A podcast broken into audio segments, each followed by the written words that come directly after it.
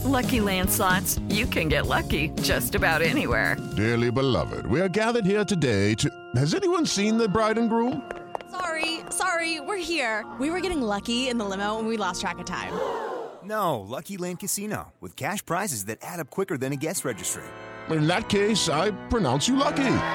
Play for free at LuckyLandSlots.com. Daily bonuses are waiting. No purchase necessary. Void were prohibited by law. 18 plus. Terms and conditions apply. See website for details. Hello, it is Ryan, and we could all use an extra bright spot in our day, couldn't we? Just to make up for things like sitting in traffic, doing the dishes, counting your steps, you know, all the mundane stuff. That is why I'm such a big fan of Chumba Casino. Chumba Casino has all your favorite social casino style games that you can play for free anytime, anywhere with daily bonuses. That should brighten your day a little. Actually, a lot. So sign up now at chumbacasino.com. That's chumbacasino.com. No purchase necessary. Group. Void were prohibited by law. See terms and conditions. 18 plus. Hey guys, it is Ryan. I'm not sure if you know this about me, but I'm a bit of a fun fanatic when I can. I like to work, but I like fun too. It's a thing. And now the truth is out there. I can tell you about my favorite place to have fun. Chumba Casino. They have hundreds of social casino style games to choose from with new games released each week. You can play for free anytime, anywhere and each day brings a new chance to collect daily bonuses. So join me in the fun. Sign up now at ChumbaCasino.com. No purchase necessary. Group. Void prohibited by law. See terms and conditions. 18 plus. Hello, it is Ryan, and we could all use an extra bright spot in our day, couldn't we? Just to make up for things like sitting in traffic, doing the dishes, counting your steps, you know, all the mundane stuff. That is why I'm such a big fan of Chumba Casino. Chumba Casino has all your favorite social casino style games that you can play for free anytime, anywhere with daily bonuses. That should brighten your day a little. Actually, a lot. So sign up now at chumbacasino.com. That's chumbacasino.com. No purchase necessary. VGW Group. Void were prohibited by law. See terms and conditions. 18 plus.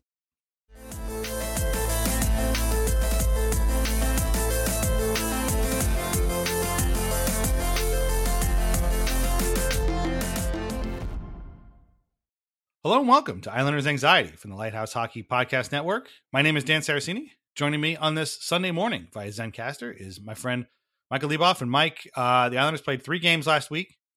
I would say they played one good period. I don't know, maybe two, uh, if you're being very generous. They took three points. They got wrecked by a good team. They beat and came back and uh, won the most important game of the week, and then they fell flat in their faces uh, against an ECHL goalie. So it's kind of like a microcosm of the roller coaster type season they've had in one week, and uh, I, I don't know how much more of this I can take. It's very, very hard on the nerves. I don't like it at all. Uh, but uh, you know, here we are, and the Islanders are still somehow hanging in, and right now they're in a playoff spot. It's crazy.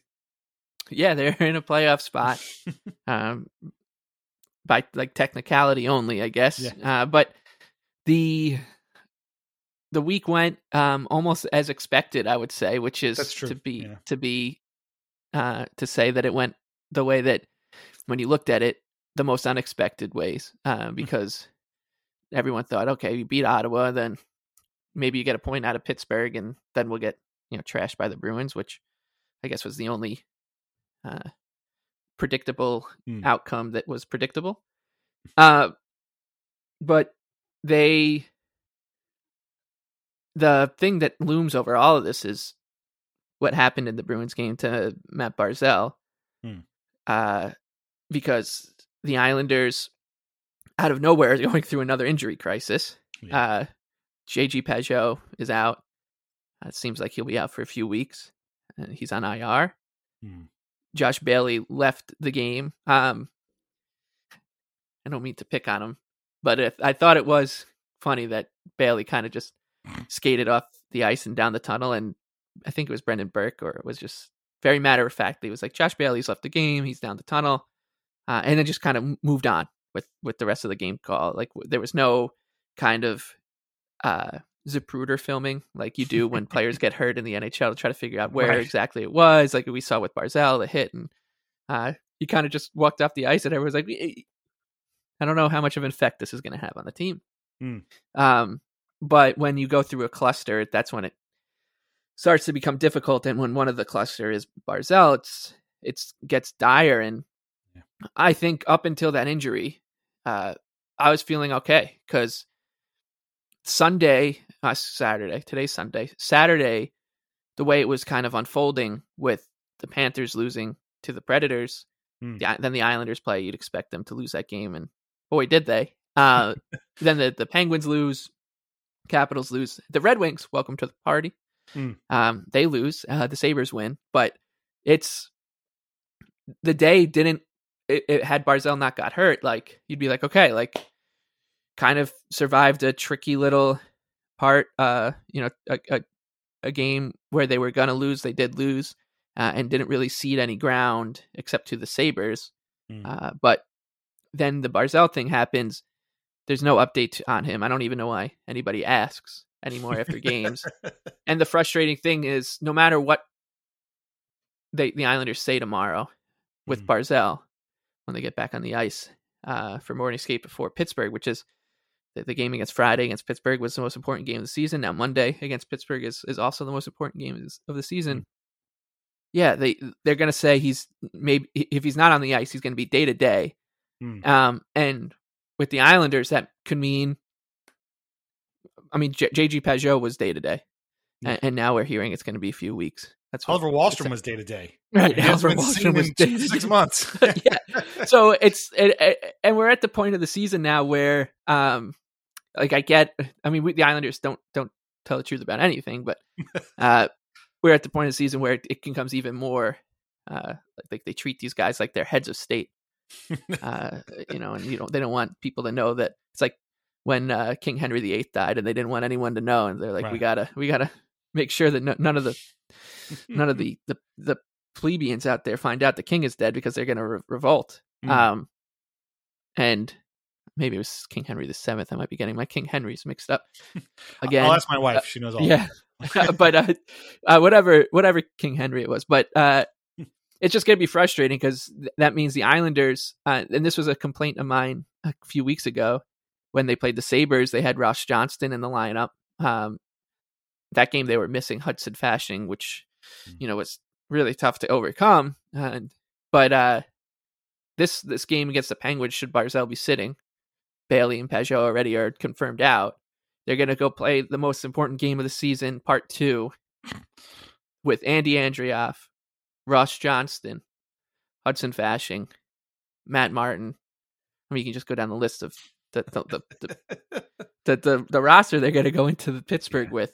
Uh, and that to me is is kind of unacceptable, but also Mm. kind of uh, where the Islanders are supposed to be right now because they don't really deserve to be in this playoff race. They're in it because of nobody else really deserves to be in it. Yeah. Um, and if you're going to be the team going into the most important game of the season with Andy Andreoff or or Otto Koivula as Mm. your number three center, um, you really don't deserve to be here.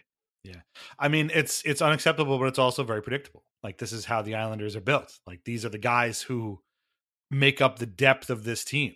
And you're right, going into the most important game of the season, the sequel, uh, it's not a great look. It is funny that they played three games and lost a guy every one. So like when they were going to play the Senators on Tuesday, it was like, oh, JG Pageau's not in the lineup. Wait, what? What happened? All of a sudden, he's on IR. Then, like you said, halfway through, after two periods against the Penguins, oh, there's no Josh Bailey anymore. Okay. And then, obviously, in the first period of the Bruins game, they lost Matt Barzal. So, And this is the second time this this pattern has happened this season. Yeah. Remember their last injury crisis? It was every game. It was like. Wahlstrom, Mary, Yeah. Holmstrom. They all went down consecutively because I remember listening to to a game uh, on the radio, and Greg Picker had a line where he's like, "Well, the good news is the Islanders went got through an entire game where nobody came out of the lineup." So yeah, it's uh, it's rough, but it is funny though. And you, mentioned this thing, and I, and I wanted to mention this too. Like I've noticed it. I mean, obviously the the the big stories that we're told about all the time by a lot of the big podcasts, and we're going to talk about a potent, a huge trade in the second half. Uh, don't worry, we'll we'll have it out with that uh, just fine. Um, we're told that the big stories are where is Jakob Chychrun going to go? Or wow, look at these Bruins. They've only lost, you know, eight games all season. And those are, I guess, but the Bruins are certainly a big story. You know, uh, this is the Leafs' last run, blah, blah, that kind of stuff. I think the bigger story this season is that half the playoff teams in this league right now don't deserve to be. You can make the case that none of them deserve to be there. We just talked about the Eastern Conference. The you know the, these are all hugely flawed teams. We look, focus on the Islanders' flaws, but my God, the Penguins lost a game in which they had a three-one lead and a four-two lead to the Islanders. Like, if I was a Penguins fan, I would be mortified. And then they went into Jersey on Saturday and got and they lost there too. Not as bad as the Islanders lost on Saturday to the Bruins, but they just lost a lot of ground. That's terrible. Like you said, everybody else lost this week. The the Red Wings lost. They were making a charge. The Panthers got their asses handed to them by the Predators just before the Islanders got their asses handed to them by the Bruins. The Caps went into an outdoor game in Raleigh and got their asses handed to them by the Hurricanes. Meanwhile, over in the West, the Flames are falling apart. The Wild can't get a win. Uh, Seattle is all of a sudden having all kinds of problems. Uh, the Predators are hanging on by a thread. Like they're they're trading. You know, they're talking about who to get rid of. Uh, should we sell? Should we not? The Blues weren't even that far out of the playoffs, and they're like, screw it. We're we're on sellout. We're in selling mode. Half of the teams that could make the playoffs right now are extremely flawed, and the Islanders are one of those teams. And again, it gets back to what we were saying last week. We're like, you, the only way these guys are going to end up in the playoffs is if they spin that big Prices Right wheel and it ends up on 100. Because God only knows that there's no way to predict what's going to happen with these teams uh, going forward. Because nobody has a lock on any of this stuff. Yeah, the Bruins do, the Lightning do, the Hurricanes and Devils right now, and, and Rangers are kind of flying. And then over in the West, you got you know Edmonton turns it on. Vegas is pretty good, although they're dealing with injuries too. So uh, it's a little insane. it's very it's a very strange season so far. But all we keep hearing about is where Jakob Chychrun is going to go, which is very very annoying. Um, but even just- like of all those teams, when you Right. look at the when you look at the rosters, I think if you right now, and and and sure, everyone's dealing with injuries, and and, and Alex Ovechkin's away from the Peng, uh, the Yes. Capitals, and the, Tristan Jarry's been hurt for the Penguins, but. If you if you look at the rest of the teams, you're like, oh, well, this is some semblance of, of what those teams kind of look like. Mm. Uh, the Panthers team that I watched on uh, play the Predators, like the only player I think really was mi- that missing was missing was Duclair. Gudas got hurt during the game, and then uh, it's the same thing with with uh, Washington. It's just really Ovechkin right now and Carlson, and uh, then you look at the Islanders, and, and they're the one team that you, you look at the third and fourth line of of these other teams, and you're like, okay, the Penguins still have Teddy Blueger, and Yeah. there's there's Gar- Garnet Hathaway, and Jeff Carter is wasting away like the uh, the old Right. guy in Indiana Jones in the Last Crusade in the cave. You know, and then you look at the Islanders, and and I think if you asked, hey, to the other teams, like the Islanders, pretty important to your playoff race right now, Detroit Red Wings or Buffalo Sabres fan. Have you ever heard of the any of these six guys outside of Matt Martin? right. and and and that's why I think they're in like this. Uh, uh, these yeah, all these teams are are are so flawed for for sure. Um, but the Islanders are the one where it's like, yeah, you can kind of maybe fix this a little bit because it's just you don't you don't need to to play Andy Andreoff. You can go trade a six round pick and and go Mm. kidnap Nick Bonino or something for for a few games. This is this is if if we're really going for it here. I'm not Mm. suggesting that they should go all in on and you know because Matt Barzal and Pageau and Bailey are hurt, but I'm just saying that the Mm. The rosters for those other teams at least are. I don't know if it's more concerning for for a team like Pittsburgh or Washington that their rosters are they look at least have the look of an NHL team, whereas the Islanders, like when I saw that Andy the the power play was featuring Andy Andreoff and uh, uh, you know, and, and, and or Otto Koivula got some PP time, and uh, you you you're like, this is a this is a Saturday night, September 28th power play. Mm. The Islanders are playing the Flyers in Bridgeport in a preseason game. This is not a team that's chasing a playoff spot against a team that it's directly competing with. it's uh it's brutal it, it really is and uh you know but i just find it funny that you know we've been sitting here complaining about the islanders rightfully and then i look around and i'm like man there's a lot of fans saying the same exact thing about their teams and uh you know who knows where where it's going to end up but uh you know and any of these teams are going to end up being fodder for again the bruins or the hurricanes or lightning or whoever so we'll have to see um so let, let's look at the games real quick um in case you missed any of them we had a 3-2 shootout loss to Ottawa on Tuesday, a 5 4 comeback win over the Penguins on Friday, and then a 6 2 loss in Boston on Saturday. Um, let's start with the Bruins game because I think the, the less said about this, the better.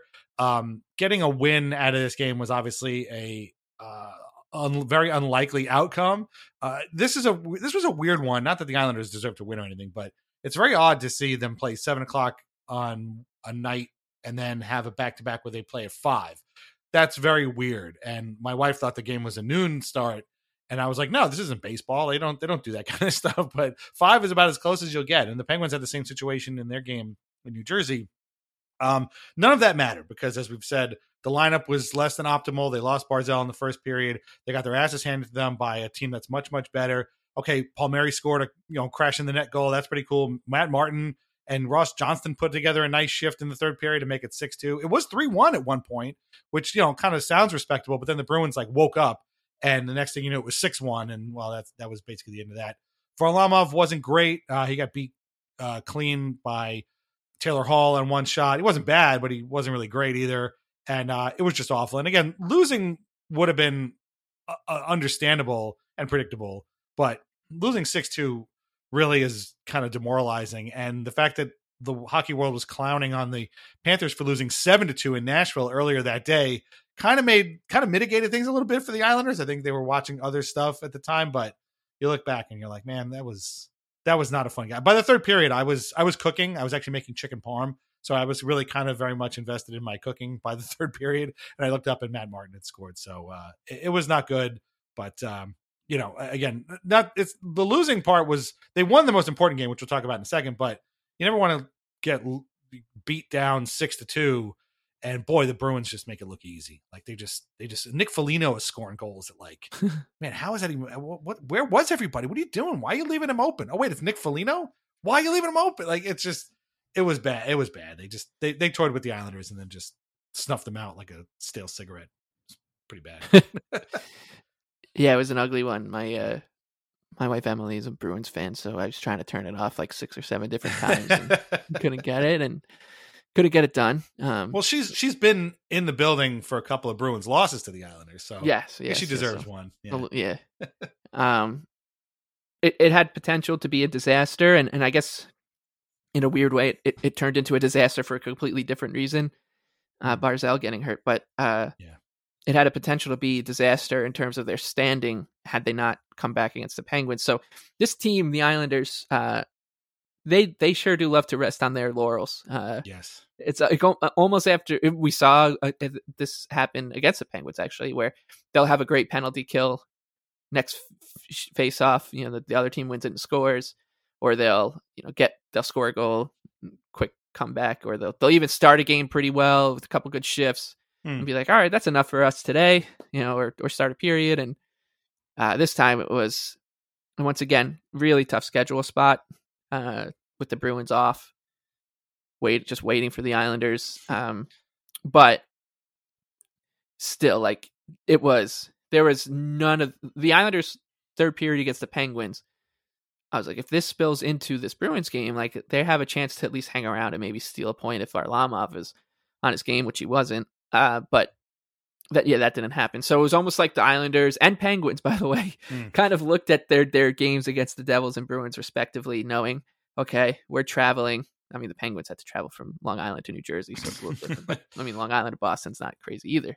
Hmm. But uh, you know, it's it's almost like the the two teams were like, we just we're totally fine with kind of pacing ourselves through this one, and and we'll we'll catch the the important game on Monday, uh, and hopefully uh win that one because it that's what it that's what it looked like to me. It looked like a classic, you know, Tampa Bay Lightning game where you know the Lightning are like, yeah, we're just gonna not show up against the Blue Jackets because you, you know we have a huge game against the you know Panthers on Thursday night. So, um, but the difference is that the Islanders, uh, I mean, every point is is incredibly important. So there's no excuse, but at the same time, you're like, who who was. I mean, I talked myself into the Islanders having a chance of winning that game, of course. But like, who who in their right mind, uh, Mm. which, which which excludes me, would have thought that the Islanders would have won that game. Uh, Mm. Certainly looked like I think everybody expected. Uh, Yeah. yeah, and it's just it was the it was de- only depre- it, it only became depressing uh, when when you heard that there was no update on Barzal after the Yeah. game. I mean, for me, that I thought the best outcome for the Islanders on Saturday would have been losing to the Bruins in overtime or a shootout. Like that to me would have been a victory. like you'd you'd hung on for dear life in the third period. Maybe Varlamov makes you know 15 saves in the in the third period. You go to overtime two two, and then you lose there or in a shootout. that would have been an enormous, enormous thing. But exact if it- instead the exact opposite happened. They just got their asses handed to them from the moment the puck dropped. That was that was the end of that. So again, not not unsurprising, or not surprising, I should say, but uh kind of unfortunate nonetheless. However, the game before that was by any stretch of the imagination their biggest game of the year, uh the most important game of the year, and a huge comeback win in an LOL Penguins sort of way. But let's not mince words. They were terrible for the first two periods of this game. Uh, yes, they won 5 4 in regulation, which was again enormous. I, I kept thinking throughout the whole period, like, oh man, they're going to. They're going to go to overtime with these guys, really, and hand them a point. But no, uh, they ended up uh, winning thanks to a Zach Parise tip uh, in his 1200th game. Tips the puck past Casey DeSmith uh, with just barely getting the heel of the stick on it. Uh, I want Zach Parise in the Islanders Hall of Fame today. I don't think there's any reason to wait. I want him signed. I, I know that you know we're going to talk at some point. We're, we're we were already kind of strategizing our uh, trade deadline show for next week, and I yeah okay fine maybe you can get a fourth round pick for Zach Parise or something at the deadline. I wouldn't even take it. Just keep this guy. Like I just this guy he has 15 goals this year. He's making peanuts because thank that courtesy of the Minnesota Wild, who are paying him way more than the Islanders are. um, I just I, I, we've talked about this before. It's been a few weeks, so we, I'll reiterate: having Zach Parise on the Islanders feels right, and he, he feels like he he belongs here. He wants to be here. Obviously, it's his dad's old team. Just seeing him there is fantastic. He's 38. You wouldn't know it from how he plays every game.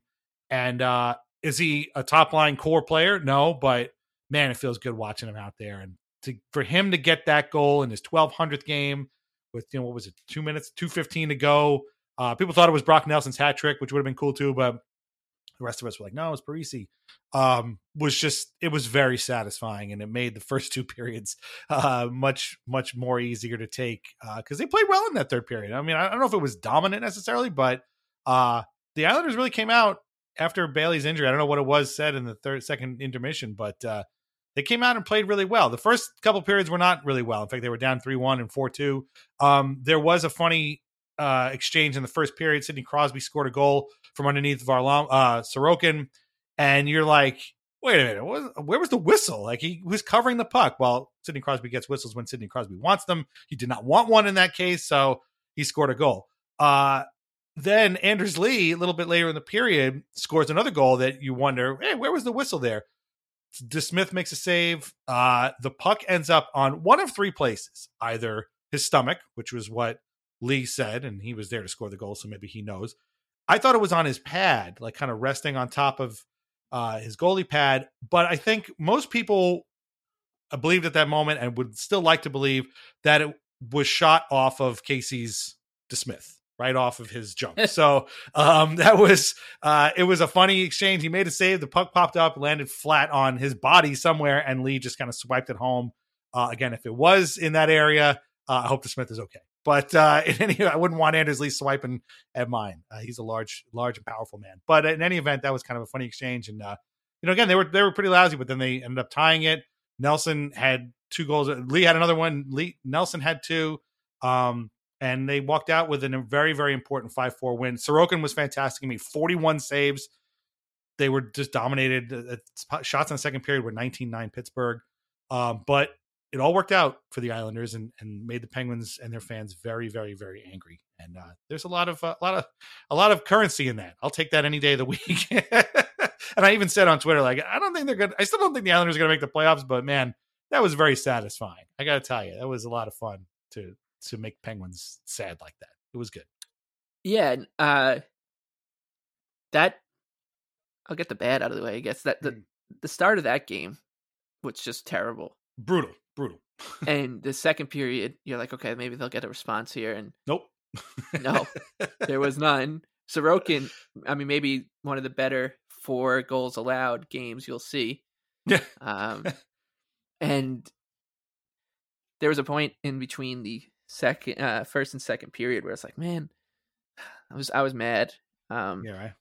i was gonna wash the dishes but i was too mad to even do that so i just sat on my couch and flipped on youtube and i like i think there's a lot of great youtube documentaries out there like history documentaries and stuff that i'll that i'll watch you know to kill time during the day. And um, the thing that was suggested to me was uh, about nomads in in Kyrgyzstan.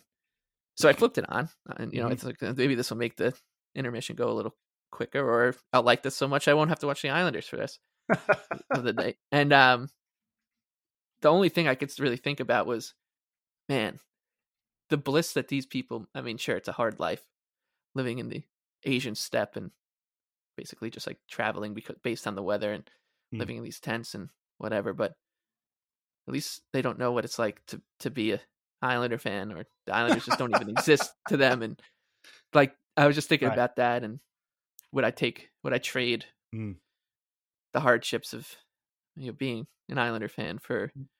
the hardships of being a, a nomad in the Kyrgyz steppe?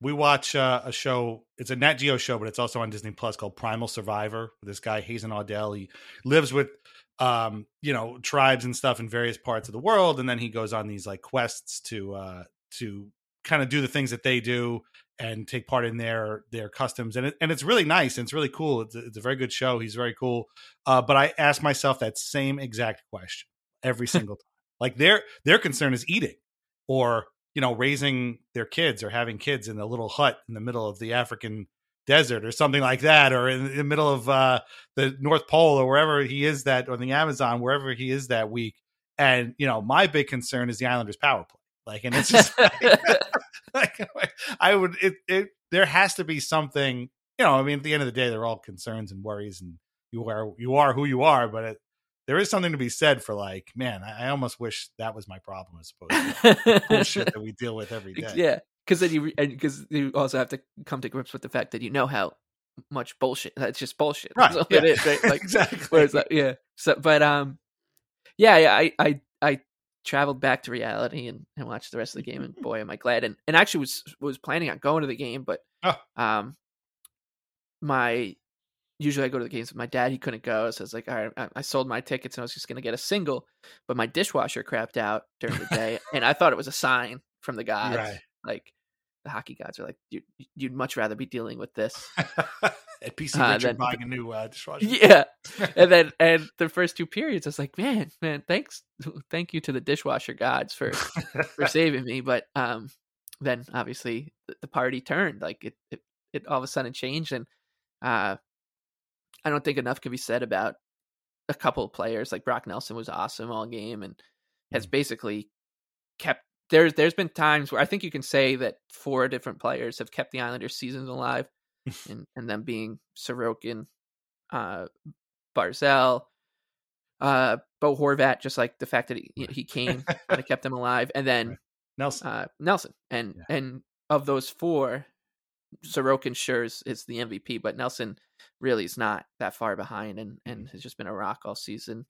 Uh, so the the game he played, he's kind of like he he. I think I've said this to you maybe, and I don't know if I've ever said it on the show, but but Nelson kind of reminds me um of Rafiki from Lion King a little bit. Like he's he's oh he's he's in the background of the he's not the hero of the show Mm, right. but simba doesn't become who he is without rafiki. And they both also kind of talk in the same way in these kind of you know when when nelson does a post-game interview it's it's it's very much the way like rafiki kind of talks a little bit. Mm. you're like did he did brock nelson just talk about a riddle about setting up a zach parise goal? Did he just try to like what was he talking about that? Was he talking about just like the cosmos? I don't know what he was saying. Because he he, Right. t- he starts his sentences in the middle of them Hmm. uh, and he rarely uses like conjunctions uh so but yeah he he but he and he's rafiki like when you start thinking about the lion king and you like get to the layers of it you're like oh no rafiki was like you can make the argument that he was the hero of the show kind of like how people are like samwise of in lord of the Right. rings like he was a true hero like he was always there um for frodo so Right. um but uh yeah that that third period i thought with the, the nelson goal on the power play and then the parise goal zach parise like when the islanders do put him in the islanders hall of fame and the and the team signs like the picture like they, they, like they do they'll give like a frame Right. picture it'll be zach parise crashing into the boards after that goal because what a what an appropriate way to celebrate his 1200th game. Right. Not only scoring a goal against the Penguins in a huge moment, but doing it and then flying into the boards and getting picked up by his teammates.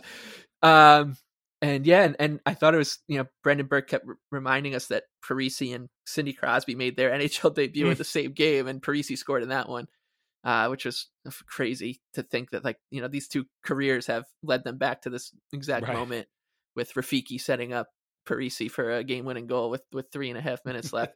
Um, but yeah, I mean, they they the, the Islanders that game kind of made me fall in love with them again, and it it in in the same way where it's almost like everyone's got like a friend where they're just like in and out of relationships. You're just like it, like toxic person to be in a relationship with, and you're like at some point like like you can really pick them almost right like and and this is how I kind of feel this Islander season's been like you know this relationship is is heading in one direction almost and you know it's not going to end up well this season and um but then like you know a thing happens and and you the spark returns and whatever and uh that Parise goal man if I didn't go to bed like the happiest person on the fucking planet on on Friday night knowing full well you've got 22 hours to to enjoy this because you're about to get stomped Right. on uh the next day but um yeah i thought that uh, like that game was awesome and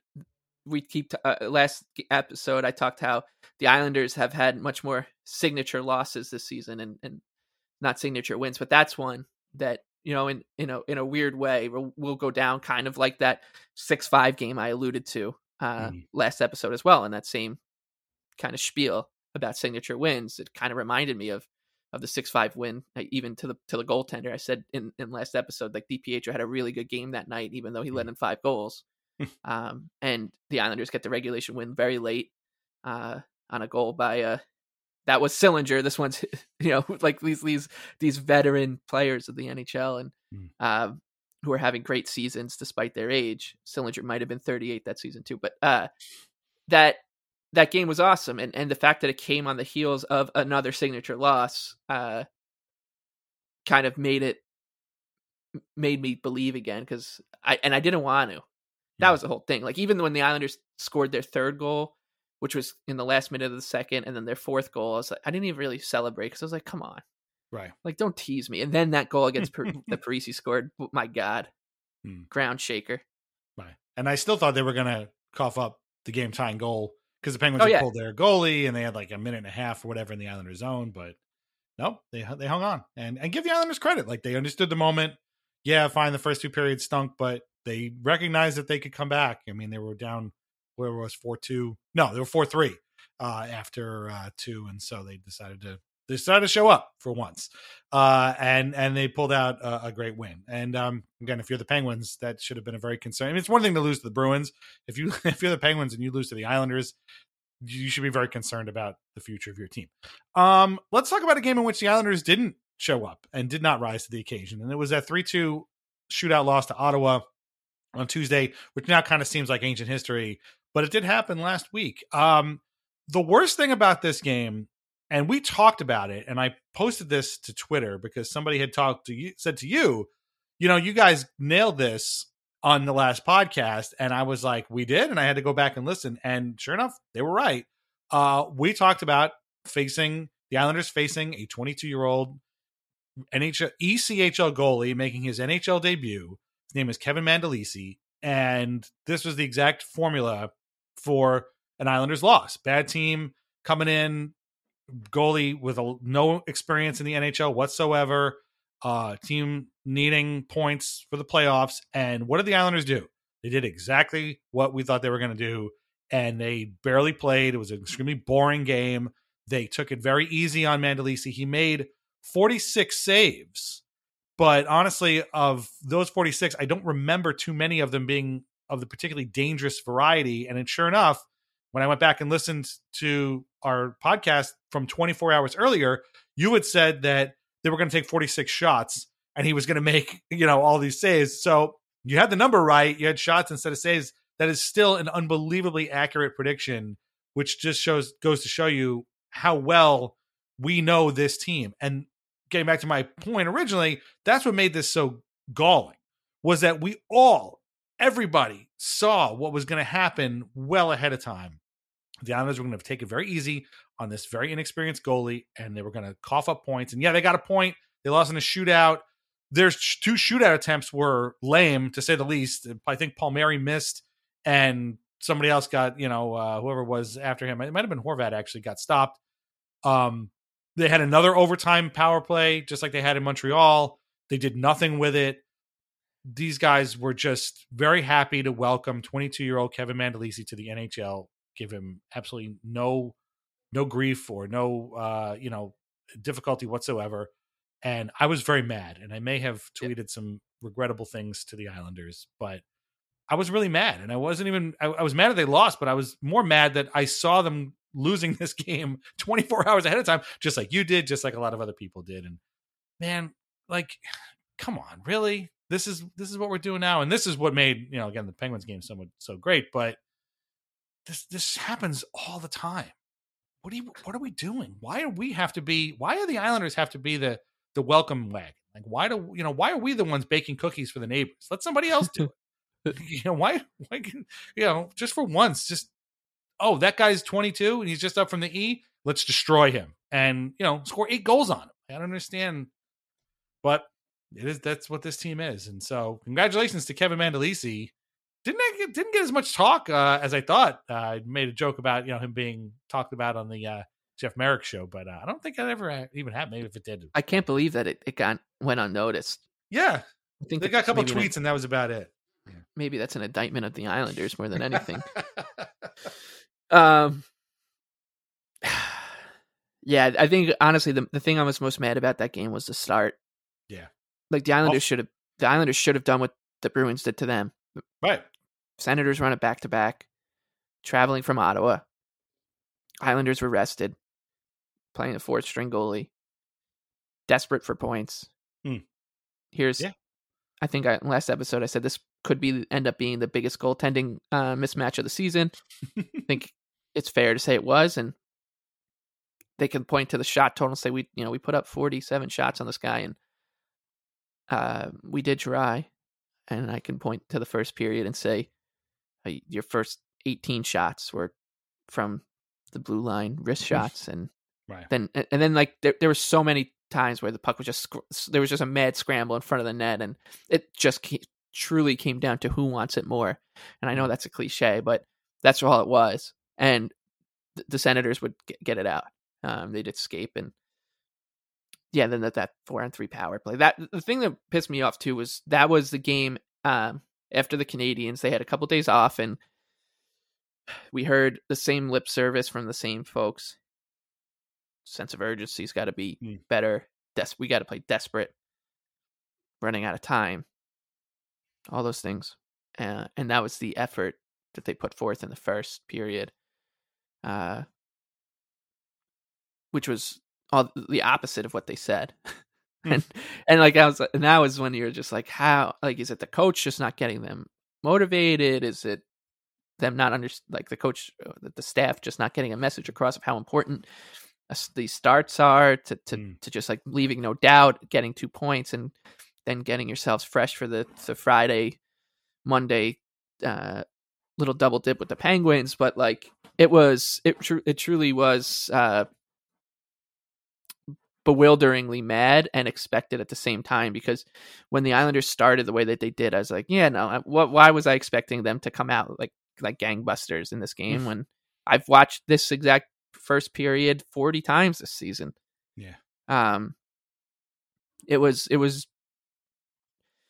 well, yeah, one of those one of those games where you you you just as soon as uh the game ends, you just hit the power button on your TV, so Yep. mad and, and like stew for Right.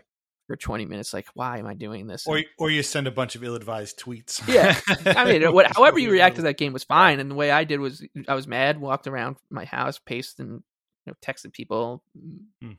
mad, and uh, then turned my attention to Friday, which turned it like, and got myself excited for that. And I was like, oh no, they're not out of it. They got a point. Like uh, all, all these results are going their way. And Friday, uh, I guess the Penguin turned into a you know pull pull the fire alarm in in the Penguins hotel type of game where it's just like a must win at all costs, everybody on board. And um, and now Monday is is another one, but ex- with the exception that the Islanders are on the road, and uh, it's, I, yeah, it's Hmm. the fact that they took this incredibly circuitous route uh, to get to where we are, stopping off in in truly bizarre lands from, from you know Kyrgy- Kyrgyzstan to to wherever, but like the the route that they've taken to get to this mm, incredibly mediocre record and in the thick of the playoff race in the Eastern Conference, which is six teams deep now.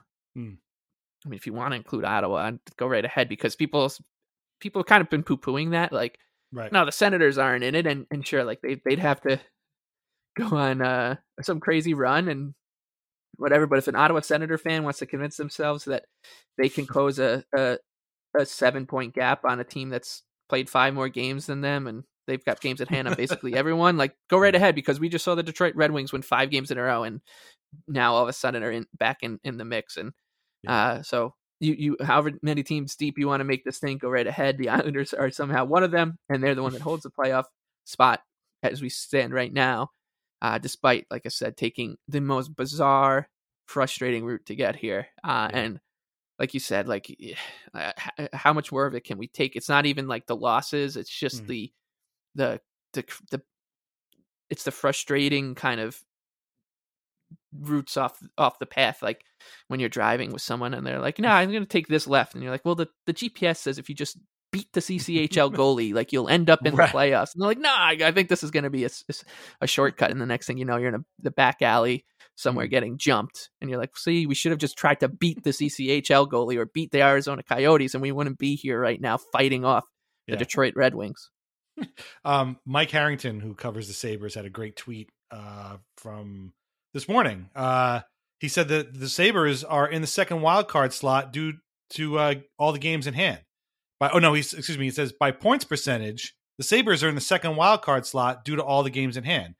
Yeah, except they're not because they have 60 points and the Islanders have 63. So I don't know where Mike thinks the uh, standings come from, but if you are like, well, yeah, if they win all those games, then they'll be in the second wild card. Okay, well, you can seriously look at all these teams and tell me they're going to win all of these games in hand because I sure as hell can't. Like, you can't predict what these guys are going to do.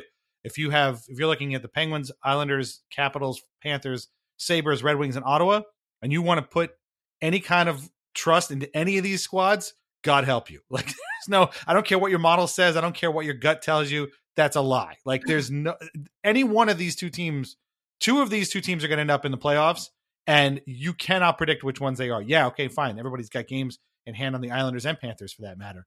Doesn't matter. Who cares? Like you can't see this Penguins team losing four games in a row. I can. Like they, they're a mess. They're just like anybody else. The Sabres could drop four in a row too easily. The Senators are, yeah, like you said, they kind of snuck in there a little bit. They got a minus ten goal differential. Like uh, that's actually one of the worst things about that Bruins game was the Islanders' goal differential got took a, a big hit. So yeah, you know, okay, sure. Maybe the Sabres win all four of these games in hand and they they got five games in hand on the Islanders now. Maybe they and they end up in the playoffs. Good for them. I would not I would not bet money on that right now. I just I just wouldn't, but we'll have to see. Uh it's it's insane and uh we're just gonna have to ride it out until the end of the season. We'll see what happens. Okay.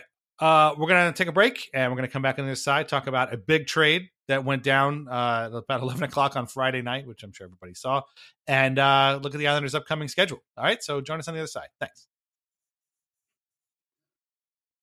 Hello, it is Ryan, and I was on a flight the other day playing one of my favorite social spin slot games on chumbacasino.com. I looked over the person sitting next to me, and you know what they were doing? They were also playing Chumba Casino. Coincidence? I think not. Everybody's loving having fun with it. Chumba Casino is home to hundreds of casino style games that you can play for free anytime, anywhere even at 30,000 feet. So sign up now at ChumbaCasino.com to claim your free welcome bonus. That's ChumbaCasino.com and live the Chumba life. No purchase necessary. VGW Group. Void were prohibited by law. See terms and conditions. 18 plus.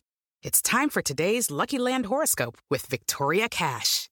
Life's gotten mundane, so shake up the daily routine and be adventurous with a trip to Lucky Land. You know what they say. Your chance to win starts with a spin.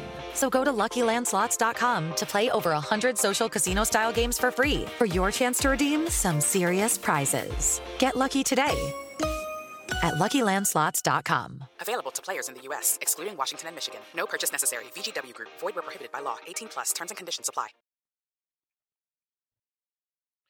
And now, a word from our sponsors. First, as always, VintageIceHockey.com, where you can get t-shirts, hoodies, and jerseys featuring over hundred classic hockey logos. Vintage Ice Hockey also carries our Al Arbour and the Island merch, and our portion of the sales go directly to the Center for Dementia Research. Use the code ANXIETY to save 15% off your order. That is VintageIceHockey.com.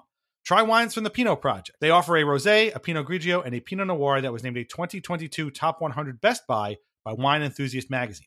All the varieties are delicious, priced at less than $15 a bottle, and are available at your local wine shops and at UBS Arena. Learn more at thepinotproject.com. Please drink responsibly.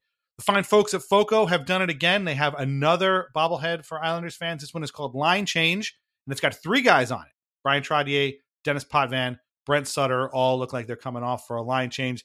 It's pretty cool, and it is available for pre order right now. Uh, I got the link in the description, it'll be at, at the article too. Do not wait. If you want this, I know I say this all the time. Seriously, there's like literally a couple of dozen of these things left. So get to the pre order as soon as you can. And uh, it's a pretty cool thing if you're a collector. Again, that is foco.com, and uh, you'll see uh, the link in the description. Check it out. It's called Line Change. Uh, okay, let's look at the Islanders' upcoming schedule real quick. Uh, they have the game on Monday against the Penguins. It's at 7 o'clock, the day you're probably listening to this. They have another 7 o'clock start Wednesday against Winnipeg um seven o'clock start. Oh, it is. Uh, it's on MSG. I think I guess the Sportsnet starts, so they got to go seven. Uh, and then Friday against the Kings at seven thirty. Uh, we'll go ahead to Sunday uh, against Winnipeg, which is at three thirty two. We will. We're gonna have an episode after that one, so you know it's a mid. It's a midday after matinee start. But we'll be uh we'll be doing an episode afterwards, and uh, you'll be able to have that on Monday. Um, this is going to be tough. Obviously, the, the big focus is on the Penguins game. Like if they walk into Pittsburgh and take two more points, that's going to be enormous. But don't sleep on the Jets, the Kings, and the Jets again because these are really good teams. Um, the Jets in particular are very, very good this year. Uh, Connor Hellebuyck is still very good, and the Kings are always very good too. Or at least this year they've been really good. Their goaltending is not great. Pheonix Copley's been holding it down, but his stats are terrible. So that that game can go any number of ways. But uh, there, I, I feel like a broken record, but like there's points to be gotten here uh, focusing on that first game in particular, I don't know where these are going to go. I mean, they could if they win two of them, I'd be surprised. If they won none of them, I wouldn't be surprised. Um, that would obviously uh, this is all the lead up to the trade deadline, which is next Friday. So not this Friday, the twenty fourth, but the next Friday, March third. If these guys blow all four of these games and throw, let's throw in the fifth game, Minnesota next Tuesday. If they come out of this with anything other than you know, six points, maybe at the least, I, I think they should just be sellers. I mean, you, you can make the case they should be sellers at the deadline this year anyway, but um, these are five big games. This is what's going to, I think, kind of position them for the deadline. You know, if they if they lose off, if they go on a five game losing streak, which I guess would be a six game losing streak altogether, just just sell everybody who's not nailed down. Varlamov, Mayfield, anybody else you can get something for, but not Zach Parise. Um, but but you never know what Lou Lamoriello is going to do. He might, you know, they might lose all five and still, if the other guys that they're chasing lose games too, they could still be a point out of the playoffs and, and nothing will have changed. So um, it's a big week, even though it involves, you know, four games against Western Conference teams. But it's all riding on that Penguins game. The Penguins are going to be pissed off. The Islanders are going to want to get points. So um, we'll have to see what Monday is the big one. And then we'll just kind of have to ride out the rest of the week and see what happens yeah, I don't I don't think we need to really even talk about Monday because everyone listening to the show knows just how important that that is. Um, and then I think if you you look at um, the schedule spots for the Islanders, the Jets will be mm-hmm. on the second night of a back to back. So hey, we might not have to play Connor Hellebuyck mm. uh, in their home game against Winnipeg, and then the Kings are on the second night of a back to back on Friday. Um, all these should be advantages, but they aren't. They don't turn into advantages when you wade into a game very casually like the Islanders do and they they they uh, extend the very warm hospitality of letting their opponent find their legs uh, mm. on the second night of a back to back. So, um, yeah, I, I mean, there's some, there's also a lot of stats that point to like the East just being a lot better than the West. On, on our podcast line change at Action Network, my co-host Nick talks about it a lot, like how the these teams in the East really make the teams in the West look pretty pedestrian. Uh, quite often, and so maybe they have that going for them. But um, yeah, it's just you. Even if the let's, let's like this, the sad thing about this is that uh, if the Islanders beat the Penguins on Monday night, like, and they play a great game, and Right. there's just no faith that they'll carry that into Wednesday against the Jets, and the or Friday against the Kings or whatever. So it's just maybe that's what I was trying to get at before the break was like the the most tiring. That's the most tiring aspect of the season is you wake up and it's it's the opposite of Groundhog Day, where you're just it's the you, you have no idea what to expect with this team at all. Like Right. it's it's it's they they are a completely different outfit every night, and they find either a new way to lose or a new way to win. Goal off of a Casey DeSmith or Zach Parise crashing into the net, like like into the boards at the end. Like they're they're inventing ways to win, they're inventing ways to lose, and it's just they're dragging us with them. Uh, and and uh, when you throw two teams like they don't see very often, Winnipeg and, and Los Angeles, they haven't seen them yet this year into the mix. Who, who the hell knows? Yeah. Maybe uh, I have no idea. Mm. But the only thing that helps me sleep at night is that the Islanders will be able to play Ilya Sorokin in every one of these games because it's Monday, Wednesday, Friday, Sunday.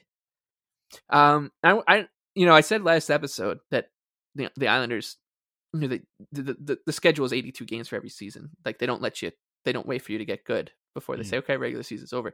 But I'm so confused how the Islanders have played the most compact schedule in the NHL this Right. season, and yet they're playing. They they're playing enough. This is be a three and four against the Penguins coming up. Uh, that ends and and just like they're still playing like every other night. and and it goes to my, my my conspiracy theory that the Islanders have their schedule made last uh, on by the computer that makes the schedule because this is it's been truly bizarre that they played five more games than a lot of teams It's- and and it's yeah. not like relenting. Right. And and this happens I feel like every year. I feel like every year they play more games than anybody else, but I don't know. I don't know what it is. It's um it, it is it's definitely a lot. Like when you look up especially when it's almost March and you're like, "Man, how have they played five more games than the Sabres? It's like, "What? How, how is that possible?" I don't understand. Uh yeah, there must be some kind of thing. I think maybe uh the the computer that makes up the schedule is working on uh, Dom's model from the Athletic. I'm not sure. Um, but um, I wonder if uh, maybe you know this. Are, are the Kings or Jets playing? Not that this ever helps the Islanders at all, but like, are they playing the night before they play the Islanders? Like, the, Yeah, yeah, that's what I'm saying. So the Kings Okay. Kings are in New Jersey Okay. on uh, Thursday? Thursday night. I think the Jets are in uh, New. Oh, sorry. So the no, actually, the Jets aren't on a back to back. They are playing today and they're playing tomorrow. So they're playing. A, this will be their third or fourth night. So we'll, we will see Connor Hellebuyck, unfortunately. Um, Uh, yeah. but yeah, it's it's still a decent schedule spot when you consider they're playing their third and fourth. The Islanders will have a day off uh, in between, but Mm. they're playing their fourth and sixth. So because somehow they still are playing a very condensed schedule. Um, but like I, I, you just got they gotta they got like you said they gotta find a way to Yeah. to just get points in these these games, even the ones that aren't against the Penguins. And I I, I like and as I alluded to, my full expectation is if they do beat Pittsburgh on on on Monday night, that it is another rest on their laurels moment uh, Oh, on yeah. Wednesday. And they'll be down three nothing to Yeah, where where's where's Yeah. the the banner raising for the fact that we beat the Penguins twice in two really important games?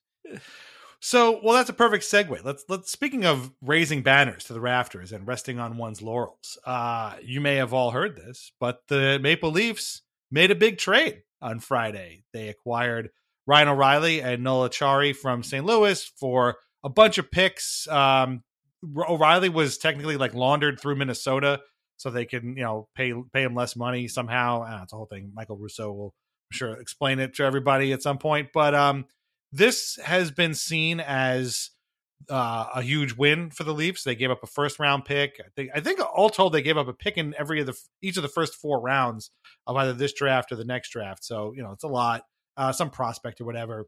Um, the fact of the matter is, it doesn't matter what they gave up because getting O'Reilly, who won the Conn Smythe Trophy in 2019, has been a captain, is you know uh, kind of the face of grizzled playoff hockey is exactly what the Leafs need, according to every single person writing about hockey on Earth. And uh, we're all supposed to just love this and and be happy for the Leafs that you know this is going to put them over, pro- possibly winning their first playoff round since 2004. Um, I don't know. We'll see. I mean, he's looked he has not looked that great. The Blues have obviously been pretty pretty lousy. Um, you know, we've seen the Leafs get captains before. You all, I'm sure, remember you know them from such uh, trade deadline acquisitions as Nick Foligno and uh, Patrick Marleau. Those didn't work out that well, so we'll see. I'm just I'm already over people talking about it. It's funny that they the one good thing about this is it stopped people from talking about Vladimir Tarasenko.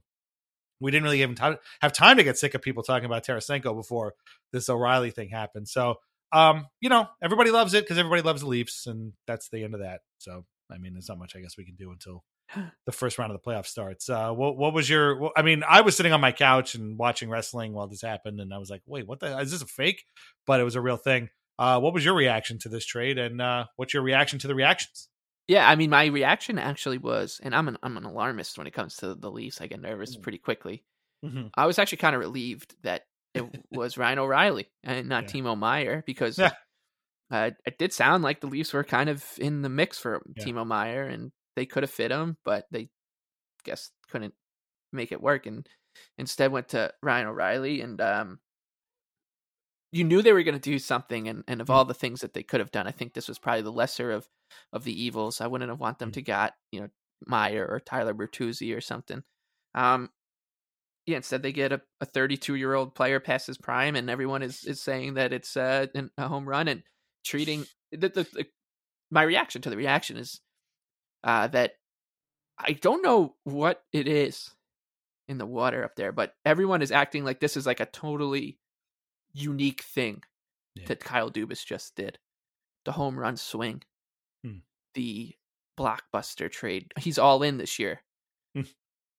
well, he was all in. I mean, I'm sure if we do a Twitter search, we can probably see that these same writers said Sure. Kyle Dubas is all in this year, trading for Nick Foligno. Kyle Dubas is all in this year. Mark Giordano, Colin Blackwell. These guys are coming aboard. Like this is an all-in move for. Um, they don't realize it's the same thing over and over again. Hmm. Uh, but the award for the best reaction is this, this lead from uh, Luke Fox from Sportsnet, Oh, uh, who wrote General Manager Kyle Dubas exhausted himself through the completion of his blockbuster trade so that his tr- Toronto Maple Leafs could feel energized. Nobody from our management team left the building last night from practice all the way through the end of the night, so it was a clear so it was clear a lot was happening. Head coach Shel- Sheldon Keefe explained the morning after his GM's home run swing. He exhausted himself. Wait, so he used home run swing too?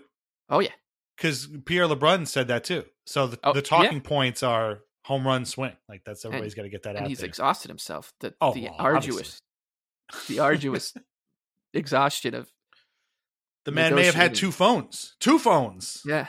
It's exhausting. And, and these guys got to use a whole new batch of Dubas pictures that I've never seen before.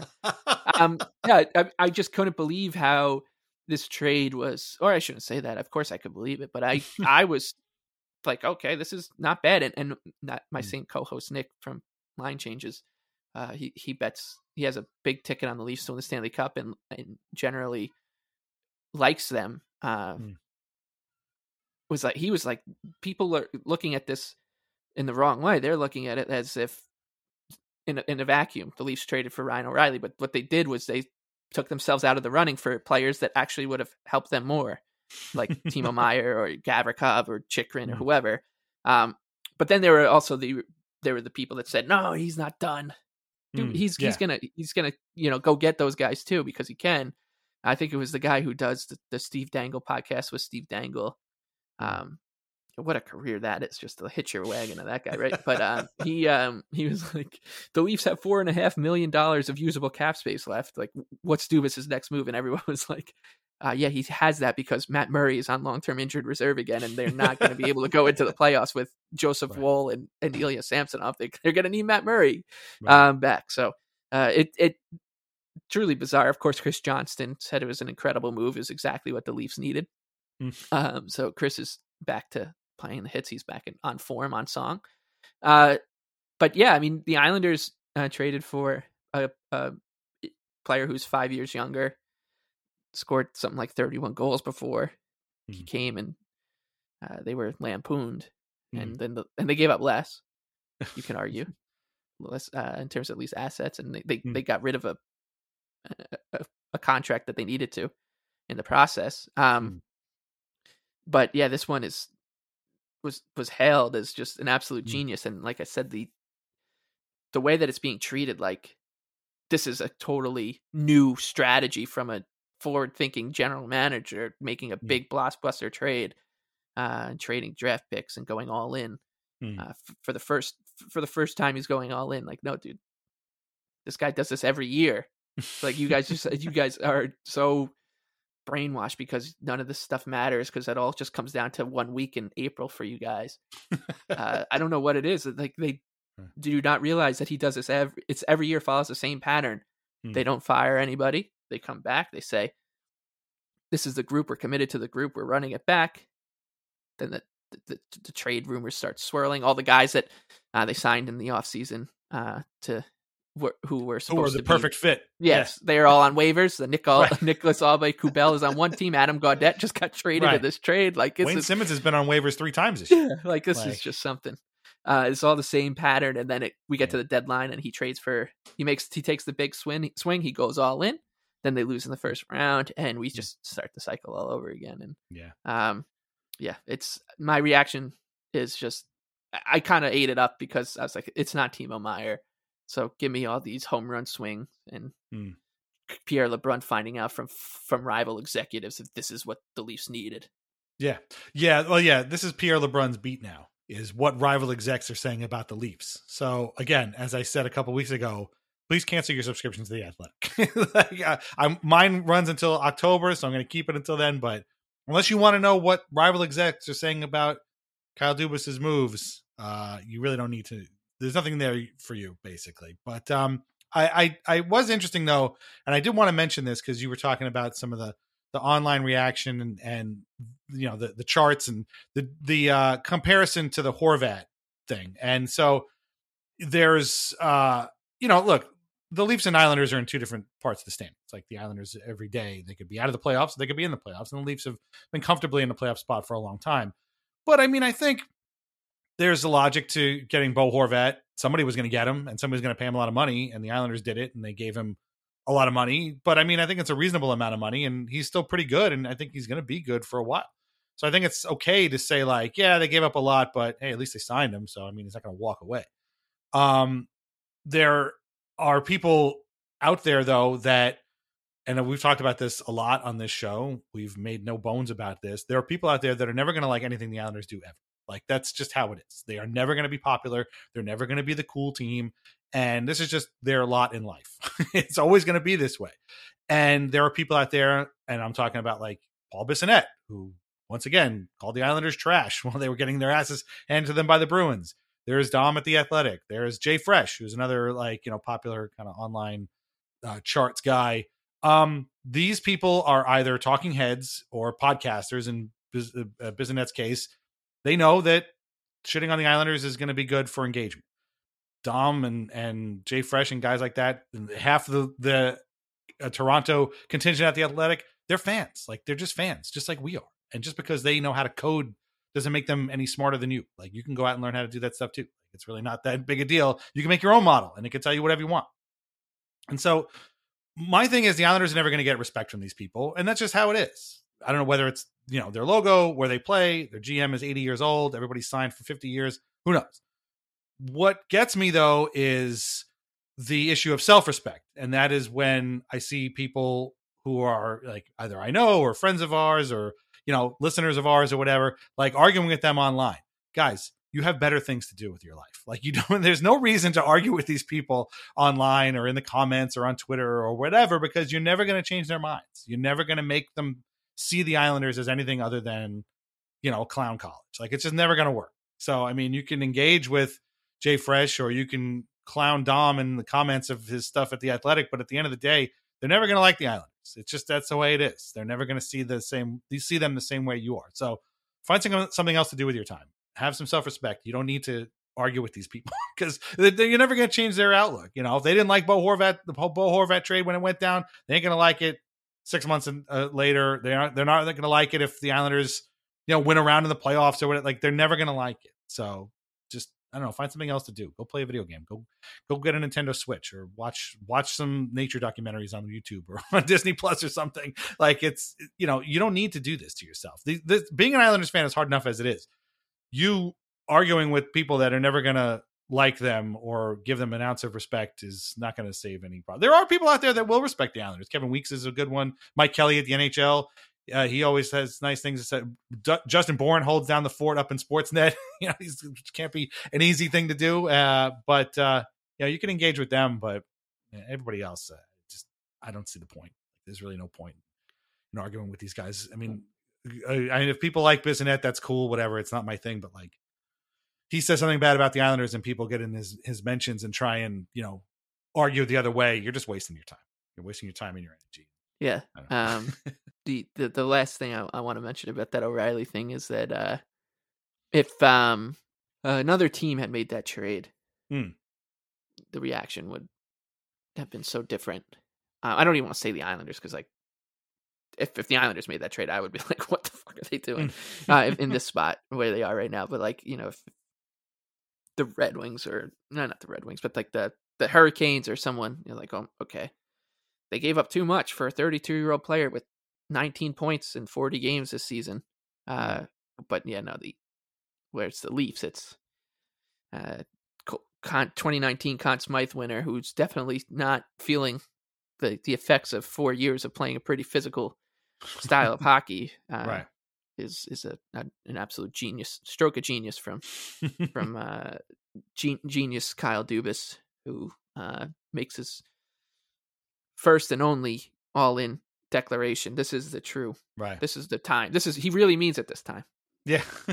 Good God, these people. um, we got to be careful what we say about Kyle Dubas because I 100% believe that if he is fired by the Leafs this summer, he will become the Islanders. oh no. I, yeah, and we want we we I'm on record of both hating him right now and and I will be driving him and helping him get settled in on Long Island when that happens. Yeah.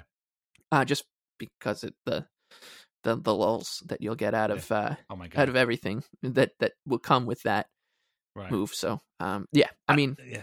it's it's it hopefully happens.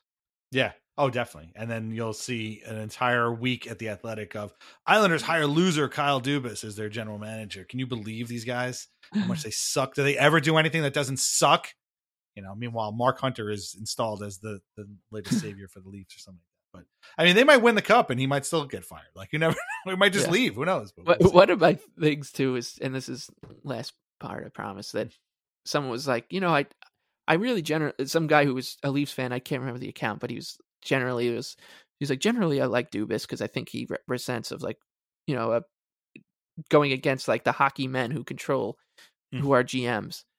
And I just, I didn't do it because of what you said, but I just wanted to reply to this person. Like this, this dude was like, his family was his grandpa was like the coach of the Sault Ste. Marie Greyhounds. Like he's he, he is a hockey man. Like that's what exactly what he is. So Right. um I don't I don't understand why we we project like this that Mm. he's like you know some some guy who was born in in like Johannesburg and Mm. and you know came up through this like really hard rigorous life and defied the odds. Like no, this is the guy who was the man general. His family was like attached to the Soo, one of the biggest junior teams in Ontario. So Well, that happens to Steve Yzerman too. People talk about Yzerman as being this very progressive, you know, new kind of idea of what a general manager should be. Dude, he's goddamn Steve Yzerman. Like you can't get you can't get more hockey guy than Steve Yzerman. Like come on. And you know, yeah, okay, fine. He's got he's got a good eye. Obviously built the Lightning team that won the cup and yeah, maybe the Red Wings will be good one one day soon, but like don't don't try and tell me that Steve Yzerman's not a hockey guy. Like Steve he's Steve Yzerman. Like people people see what they want to see but in any event there you go okay uh so let's wrap up real quick um again islanders play monday night wednesday night friday night sunday night uh, we'll be back after sunday night's episode uh, to talk about that and look at the trade deadline which is on the third make sure you read lighthouse hockey every single day for most up-to-date islanders news and discussion next week we will have news as to what the future of this podcast holds i promise you this is going to be a huge week for us. Wheels are in motion. We're going to be kind of figuring things, some things out. We're kind of finalizing, have plans for stuff. So we don't want to say anything yet, but we will soon. It's all good stuff, I promise. And uh, you know, we will be at Lighthouse Hockey until they turn the lights off. Uh, but there are some changes that are going to happen sort of under the hood and uh, going forward to the future of the show. So we'll have more information for that for you to tell you uh, when we have it and once everything is sort of locked down. Just want to shout out uh, Joe who wrote in. He's in um, uh, Portland and uh, he's a big Trevor Gillies guy. And uh, really enjoyed our last two episodes of Weird Islanders, which were about Michael Haley and Zenon Konopka. Trevor Gillies is on the list, Joe. So don't worry, he'll get an episode at some point, I'm sure. Um, and uh, going to be a new episode of Weird Islanders coming out this week. We have a couple of big uh, interviews lined up, and I'm hoping that uh, our later one will will end up going uh, live at the end of the week. But in whichever one we end up posting, it's going to be great, I promise. And that is going to be on Friday. So keep an eye open for that. Uh, Michael Leboff, uh, where can everybody find you on Twitter? Uh, the Big Lebowski with two E's. Follow Mike at the Big Lebowski, read his work, and listen to his work at the Action Network. Uh, any final thoughts for this uh, very, very monumental week coming up for the Islanders, which has basically been every week this season? yeah, I know. I, I just expect it to go completely haywire. And however that, whatever that means, you know, maybe that's an Andy Andreoff hat trick against the Penguins or something. Man, we did not talk about Andy Andreoff this entire time. Oh no, well, I guess you did mention him before, but yeah, yeah, we He's talked about here. him. He's got a point. He's got a point. He's a, so We've reached Andrew Andy Andreoff stage of the season. Just always a blast. It's just the worst. Anyway, he's probably a really nice guy, but yeah. So, well, I guess we'll just hang on for the ride. I guess there's really not much else we can do. But uh, yeah. Yeah. so thank you. Check out Mike's work again at Action Network. Follow him at the Big Lebowski, and uh, we'll be back next week to look at the trade deadline and uh, sift through the ru- the wreckage of what the Islanders do to us this week. Uh, until then, thanks again, and we'll talk to you later. All right, bye bye.